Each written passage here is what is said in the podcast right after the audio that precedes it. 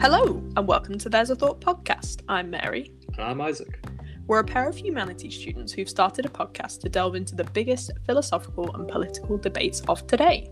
And this is our first episode. Thank you very much to everyone who's listening. Yeah, we hope you'll enjoy listening to our chat today and sending us your own questions and ideas later on. Yeah, we're really excited about engaging with you and listening to lots of different thoughts about our discussion. It's a big day. How are you feeling, Isaac? Good, thanks. How are you, Mary? I'm also good. I'm delighted that we've gotten over our technical difficulties that Yes. have led us here. It's um it's been a lot in the making. So um so what's our first ever topic? Well, we're starting with animal ethics. We're starting small, aren't we? Pretty much, yeah. But it is a broad subject, but we're going to break it down and have a think about the real questions that people are asking when they talk about animal ethics. So to start, it's probably worth defining ethics. Definitely. And there are two philosophical definitions of ethics. Ethics comes from the Greek word ethos and is a sort of study of the things we use when we make decisions. So, concepts like good or right or duty and obligation. Uh, when we make choices, we think about what's good and what we have a duty to do. That's all ethics.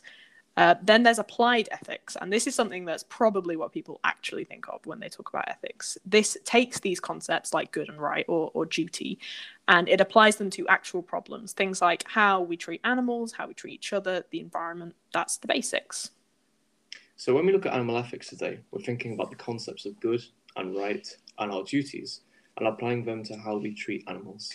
congratulations you're a philosopher now Thank you. I'm pleased.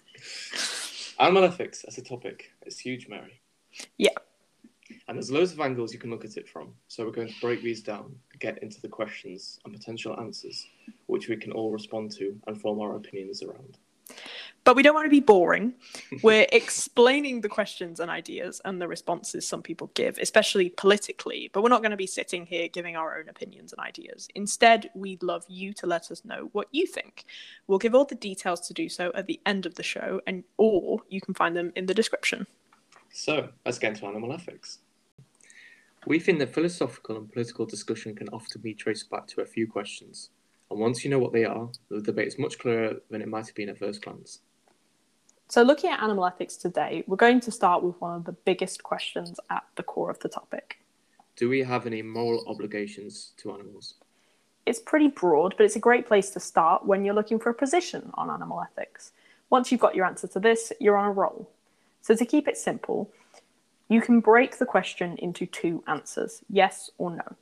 And keep in mind what we're basically asking is what do we have to do for animals? If someone thinks that we don't have to do anything for them, then I think that the answer to our first question is no.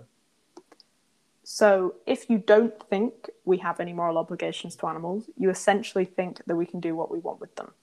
It doesn't matter if they suffer or if we eat them, we can use them for anything we want. Some people say we don't have obligations to animals simply because we only have moral obligations to humans. It might be fine to prioritize our own species, and we can use animals for whatever we want because they're not like us or not as valuable as humans. Interestingly, there are discussions in the UK about bringing back animal testing for cosmetics. If you think that it's fine, then you think we have no obligation to animals, or you think we have very weak obligations to them. But if you think it's not fine, then you're answering yes. You think we do have some moral responsibility to animals, and you're opening up a scale of obligation. Some obligations might be thought of as weak, and this might mean that we have to do some things for animals. We have to not cause them to suffer unnecessarily, but we can do things like kill them. Or if you consider obligations strong, that might mean that you think of our obligations as similar to our obligations to humans. So we can't do anything to them we wouldn't do to our fellow human. Some people even say that obligations, if your obligations to animals aren't the same as your obligations to humans, it's speciesism. We have no reason to believe, in theory, that we're any better than animals, so we should have the same moral obligations to them as we do to our fellow humans. Basically, strong obligations are talking about similar duties to animals as the ones we have to humans. and Isaac's dog agrees with that.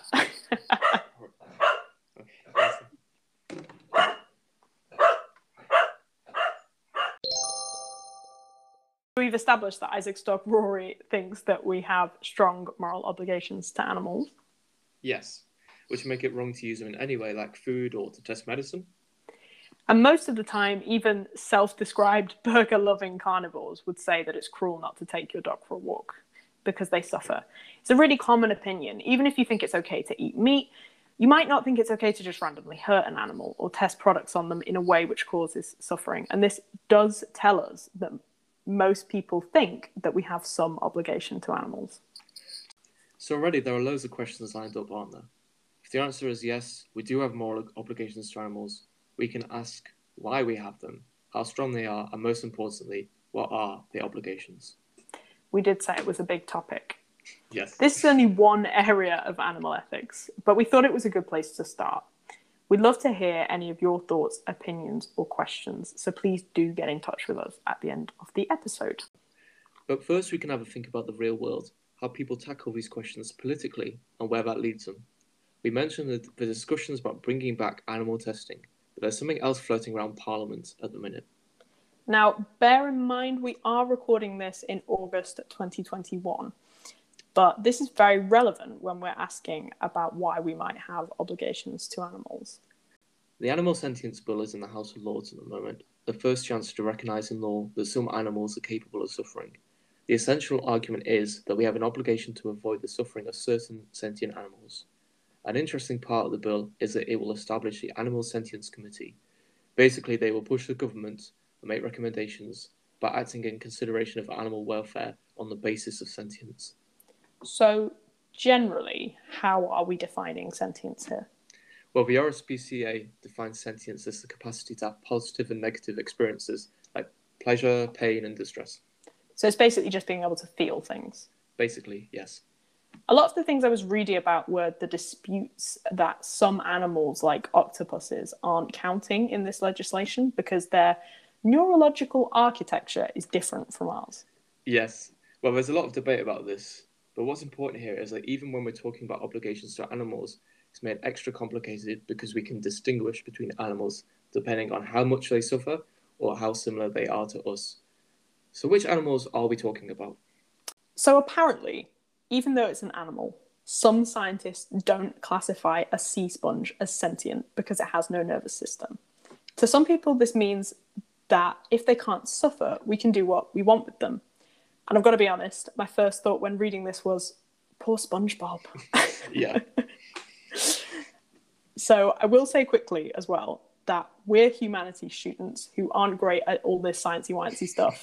Um, if you'd like to fact check us or learn some more about this, you can find uh, all our sources for this episode on our website. So go and have a look at that. And think of SpongeBob. Keep him in your thoughts. yeah, we would appreciate any feedback you have on SpongeBob, guys. It's an interesting debate. Yeah, we, we want to do whatever we can for SpongeBob rights. Yes. and, and for Patrick as well. Yeah. The starfish. I think Patrick would be sentient. Depends Yeah. if sea stars have a. Squidward definitely would. Maybe that's why he's so miserable. I don't Yeah.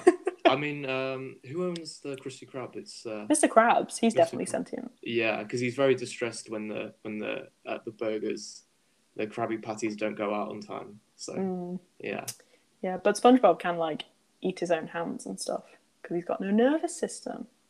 yeah. Wow. We we need to we need to get someone on to talk about this. Bear in mind, everyone, this is extremely relevant to the debate. yes, yeah. Please please do your own research. Watch watch plenty of episodes to formulate your argument. It will help Yes. you.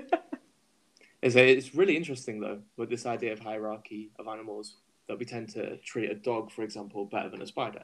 We'd love to know what you think and why. So we've thought about why we have obligations and this idea of animals being able to suffer or being similar to humans.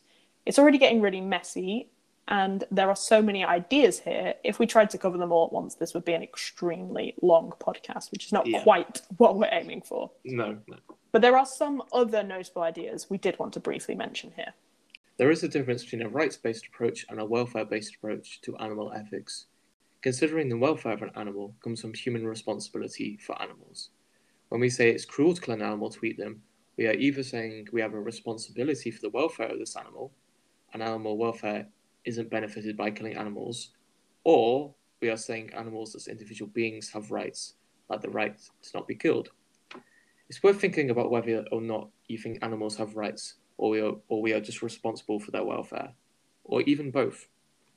Mm, that is that is really interesting. Like if you have a pet dog and you take it for a walk, are you doing that Yeah. because the dog has a right to exercise, or because it's in the best interest of its welfare and you're responsible for the dog Yeah. to give it its best interests? That's Of very course. interesting. It's also worth thinking about what these obligations entail. Once we've decided which animals we actually have duties to and how strong these obligations are, we might wonder what they mean we have to do or not do to animals. So, do we have an obligation to not hurt animals? Do we have an obligation to stop other people hurting them? Are we allowed to kill them if we minimize their pain when we do? Are we allowed to use their produce like dairy and eggs for our benefit? Considering animal ethics involves answering a range of questions to get yourself to a conclusion about how you think animals should be treated. To recap, a core question is whether or not we actually have obligations to animals. If we do, how strong are they? And when we're being good people, how do you think we should be treating animals?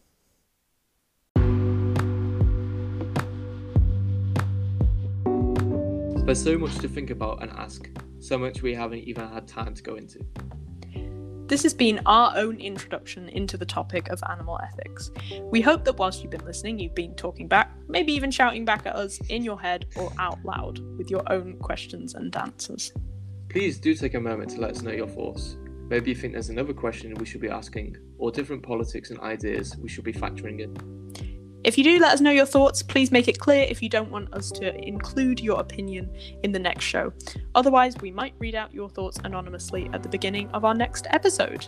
To get in touch, send us an email at there's a thought podcast at gmail.com or head to our website www.there's-a-thought-podcast.wordpress.com to find out the details of our social media and send us a message over there. You can find all these details in the podcast description as well. Remember to subscribe to the podcast and follow us online to keep up to date with our new episodes and content. For now, we've been Isaac and Mary on There's a Thought podcast, and we hope you've enjoyed our discussion of animal ethics.